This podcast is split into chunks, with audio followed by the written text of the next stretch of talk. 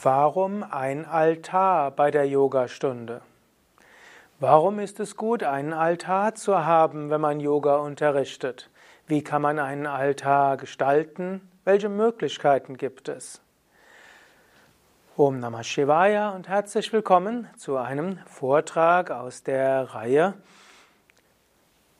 Yoga-Prinzipien und Wirkung der einzelnen Teile der Yogastunde. Mein Name Sukadev von www.yoga-vidya.de.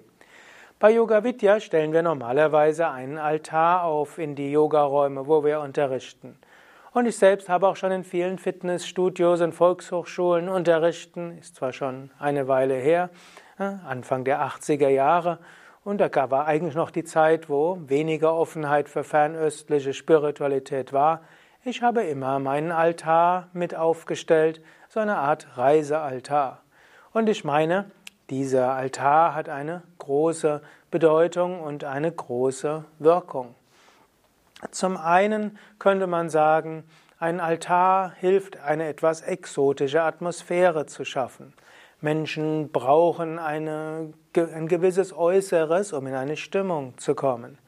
Du weißt selbst, wenn du in ein bestimmtes Restaurant hineingehst, du gehst dort nicht nur wegen dem Essen hin, sondern wegen der Atmosphäre. Wenn du in eine Saunalandschaft gehst, dann gehst du dort nicht nur deshalb hin, weil dort bestimmte Grad in der Sauna sind, sondern wegen der Atmosphäre. Und irgendwo zum Yoga, um in die Yoga-Schwingung hineinzukommen, hilft eben auch ein Altar, vielleicht auch Bilder an der Wand von indischen Göttern oder Yantras. Es hilft, wenn die Teilnehmer und Teilnehmerinnen erstmal Mantramusik hören, wenn sie hineinkommen. Das sind alles Dinge, die helfen, in die Schwingung hineinzukommen. Das ist übrigens auch etwas, wie du das in der Volkshochschule oder in Fitnessstudios auch äh, begründen kannst. Das ist die einfachste Begründung, exotische Atmosphäre, irgendwie gehört es dazu, Menschen kommen in die richtige Stimmung hinein. Aber es gibt natürlich noch mehr. Zum einen ist es für dich eine Erinnerung. Wenn du unterrichten willst, dann willst du ja dass die göttliche Kraft in dir und durch dich hindurch wirkt. Und da hilft es, wenn du zu Anfang der Stunde zu dem Altar hingehst, einen Moment lang die Bilder anschaust und vielleicht sogar dich verneigst. Ich hatte auch nie Hemmungen gehabt, zu Anfang der Stunde mich vor den Murtis zu verneigen. Übrigens, Kampfsportarten ist es auch üblich, dass man sich verneigt. Die haben vielleicht keine Altar, aber das Verneigen ist dort ganz üblich und das machen auch schon Kinder. Also wir brauchen dort als Yogis gar nicht so viel Schüchternheit zu haben. Also, der kannst dich vor der Stunde kurz auf den, vor den Altar hinsetzen, vielleicht dich verneigen, vielleicht kurz nicken, vielleicht um Führung bitten und Gebet. Und auch während der Yogastunde kannst du zwischendurch zum Altar hinschauen. Vielleicht auch gerade dann, wenn es vielleicht mal etwas schwieriger ist oder du nicht weiter weißt oder Teilnehmer. Normalerweise ist ja eine Yogastunde einfach. Die Teilnehmer sind freundlich, tun, was du sagst, entspannen sich. Da kennen Universitätsprofessoren in Vorlesungen und Workshops ganz andere Dinge, als du als Yogalehrer erleben wirst, von Hauptschullehrern ganz zu schweigen. Also Teilnehmer machen normalerweise, aber manchmal merkst du auch, da hat irgendjemand eine Schwierigkeit und du weißt nicht, was du ihm raten sollst. Du schaust zum Altar, sprichst, sprichst ein kurzes Stoßgebet und plötzlich spürst du, da kommt eine Energie durch dich. Und sei es, dass du einfach nur mit der Hand dann zu dem Menschen hinzeigst, sei es, dass du ihn sanft berührst, sei es, dass du plötzlich weißt, was du dem Menschen sagen kannst. Wenn du schon unterrichtest, dann hast du diese Erfahrung schon dass irgendwo eine höhere Führung durch dich fließen will. Und wenn du einen Altar hast, geht das umso leichter. Es kommt noch etwas dazu. Ein Altar wird auch zu, wie zu einem Energie, ja, wie könnte man sagen, es strahlt Energie aus. Wenn du regelmäßig einen Altar zur Yogastunde hast, vielleicht mit den Murtis auch schon mal ein Ritual gemacht hast, wie Arati, vielleicht sogar eine Puja oder eine Homa oder Mantras gesungen hast oder du hast mit dem, vor den Murtis meditiert, dort, dort laden sich die Murtis auf und sie werden wie Travostationen. Energie fließt vom Kosmos in die Murtis hinein und dann strahlt, strahlen die Murtis aus. Ich weiß es zum Beispiel von Same Vishnudevananda, der ja sehr viel gereist ist und manchmal konnte er in den Yogazennen übernachten, manchmal gab es dort keinen Platz. Typischerweise schon deshalb, weil wenn Same Vishnu ins Yogazentrum gekommen ist, da wollten noch ein paar Dutzend Leute auch dort sein. Gut, und dann ist der Same Vishnu im Hotel gewesen und ein Hotelzimmer hat nicht gleich eine spirituelle Atmosphäre. Same Vishnu hat immer als erstes sein Bild von Swami Shivananda rausgepackt, sein Murti von Krishna plus eine Kerze oder Öllampe. Gut, das wird auf einen Teller gestellt. Dann hat er die Kerze ein paar Mal geschwenkt und plötzlich war im ganzen Hotelzimmer eine Schwingung wie in einem Meditationsraum. Natürlich von Same Vishnu selbst ging die Schwingung aus, aber auch Same Vishnu selbst hat eine Murti aufgestellt. Und es war immer so, so wie die Murti da war, war plötzlich der, das Hotelzimmer ein machtvoller Meditationsraum. Und so ähnlich auch, sowohl wenn du eine, einen Yogaraum hast, der immer Yogaraum ist, dann ist es gut, einen statischen Altar zu haben, aber wenn du an verschiedenen Orten unterrichtest, dann ist es gut, einen Reisealtar zu haben.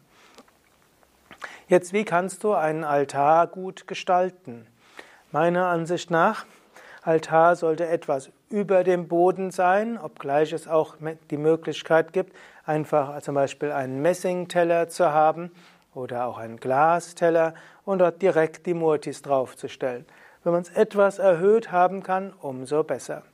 Es ist gut, mindestens eine Murti zu haben, die aus einem Material gemacht ist, die Energie aufspeichern und ausstrahlen kann. Das kann ein Metall sein, zum Beispiel Messing oder Kupfer.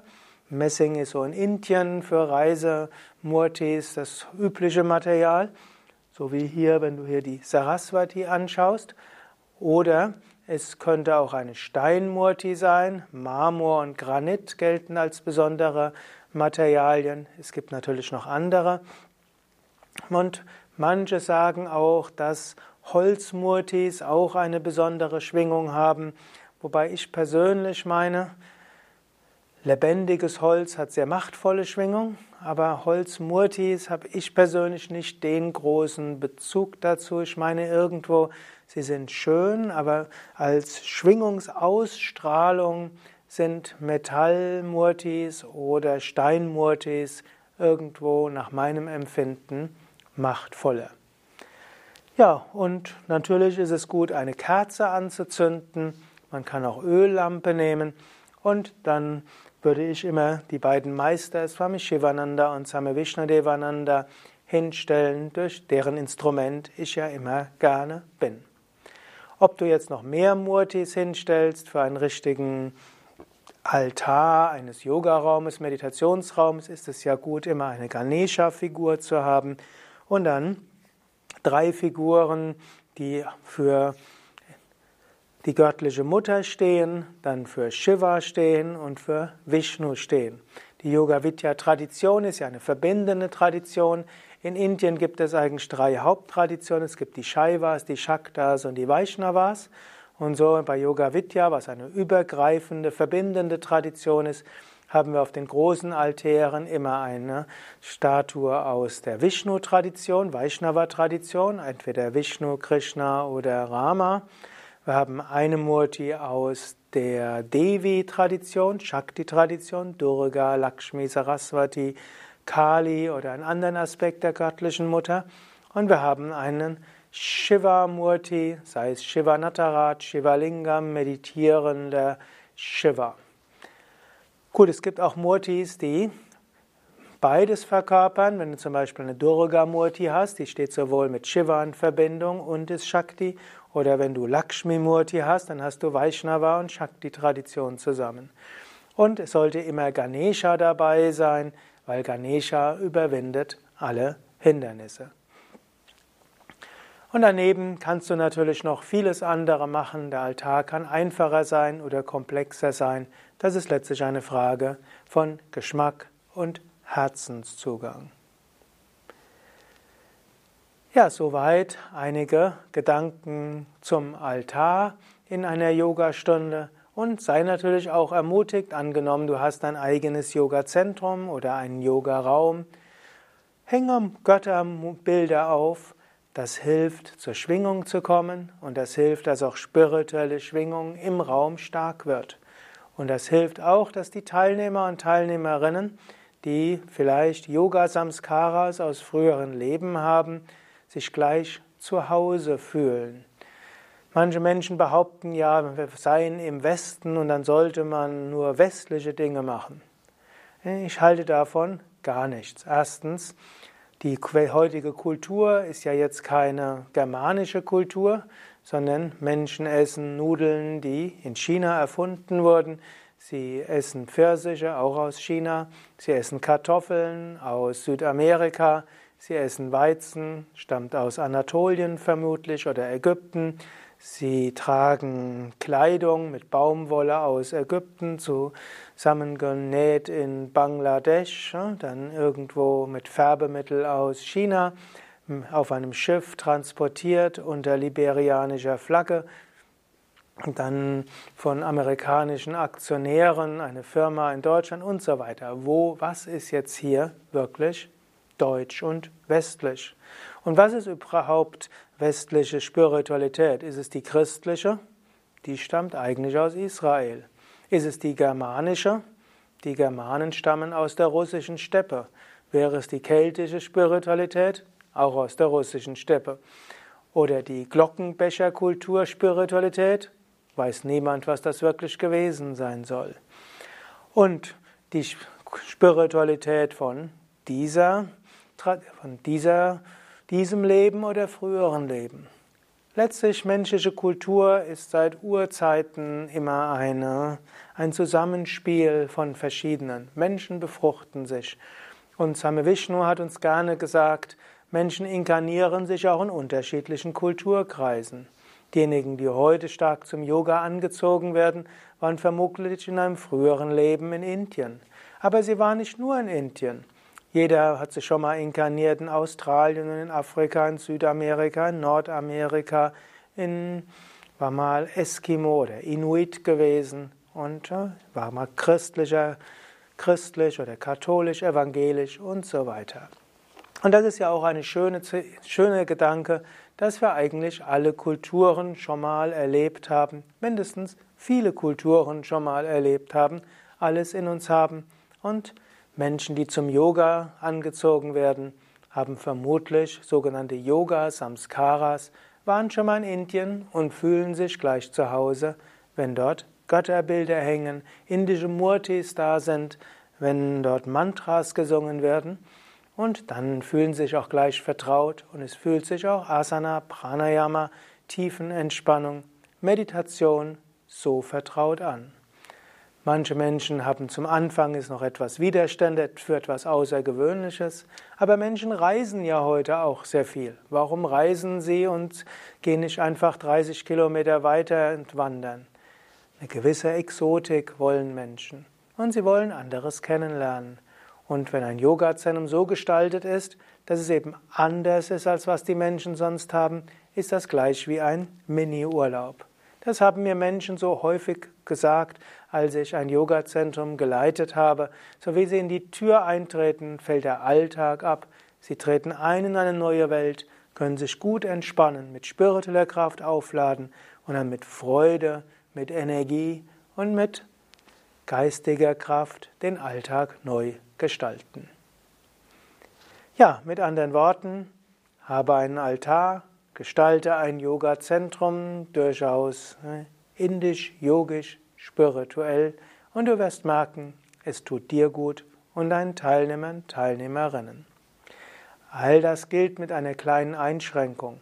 Wenn du nicht ein eigenes Yoga-Zentrum hast, sondern woanders unterrichtest, dann respektiere immer das, was anderen wichtig ist und versuche dann das zu, das zu machen, was für die anderen auch okay ist.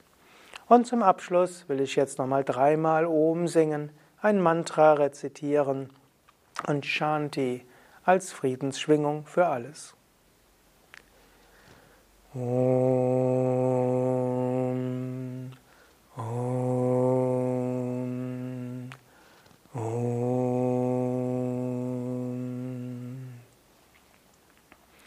Om Savamangalamangalye Shive Sarvartha Sadhike Sharanye Triambake Gauri Narayani Namostate Narayani Namostate Om Shanti Shanti Shanti. Om Frieden Frieden Frieden Om Bolo Satguru Shivananda Maharaj Ki Jai. Bolo Shri Vishnadevananda Maharaj Ki Jai. Ja, danke fürs Zuhören oder Zuschauen. Es gibt ja all diese Vorträge sowohl als Video als auch als Audio. Mein Name Sukadev, Kameraschnitt Nanda von www.yoga- vidya.de. Dies war ein Vortrag aus der Reihe Yoga Vidya Schulung, Teil des Begleitmaterials für die Yoga Vidya Yogalehrerausbildung, auch offen für alle anderen. Du findest diese Vorträge eben sowohl als Video als auch als Audio und es gibt auch diese als Niederschriften und du findest diese dann eben in unserem Yoga Wiki.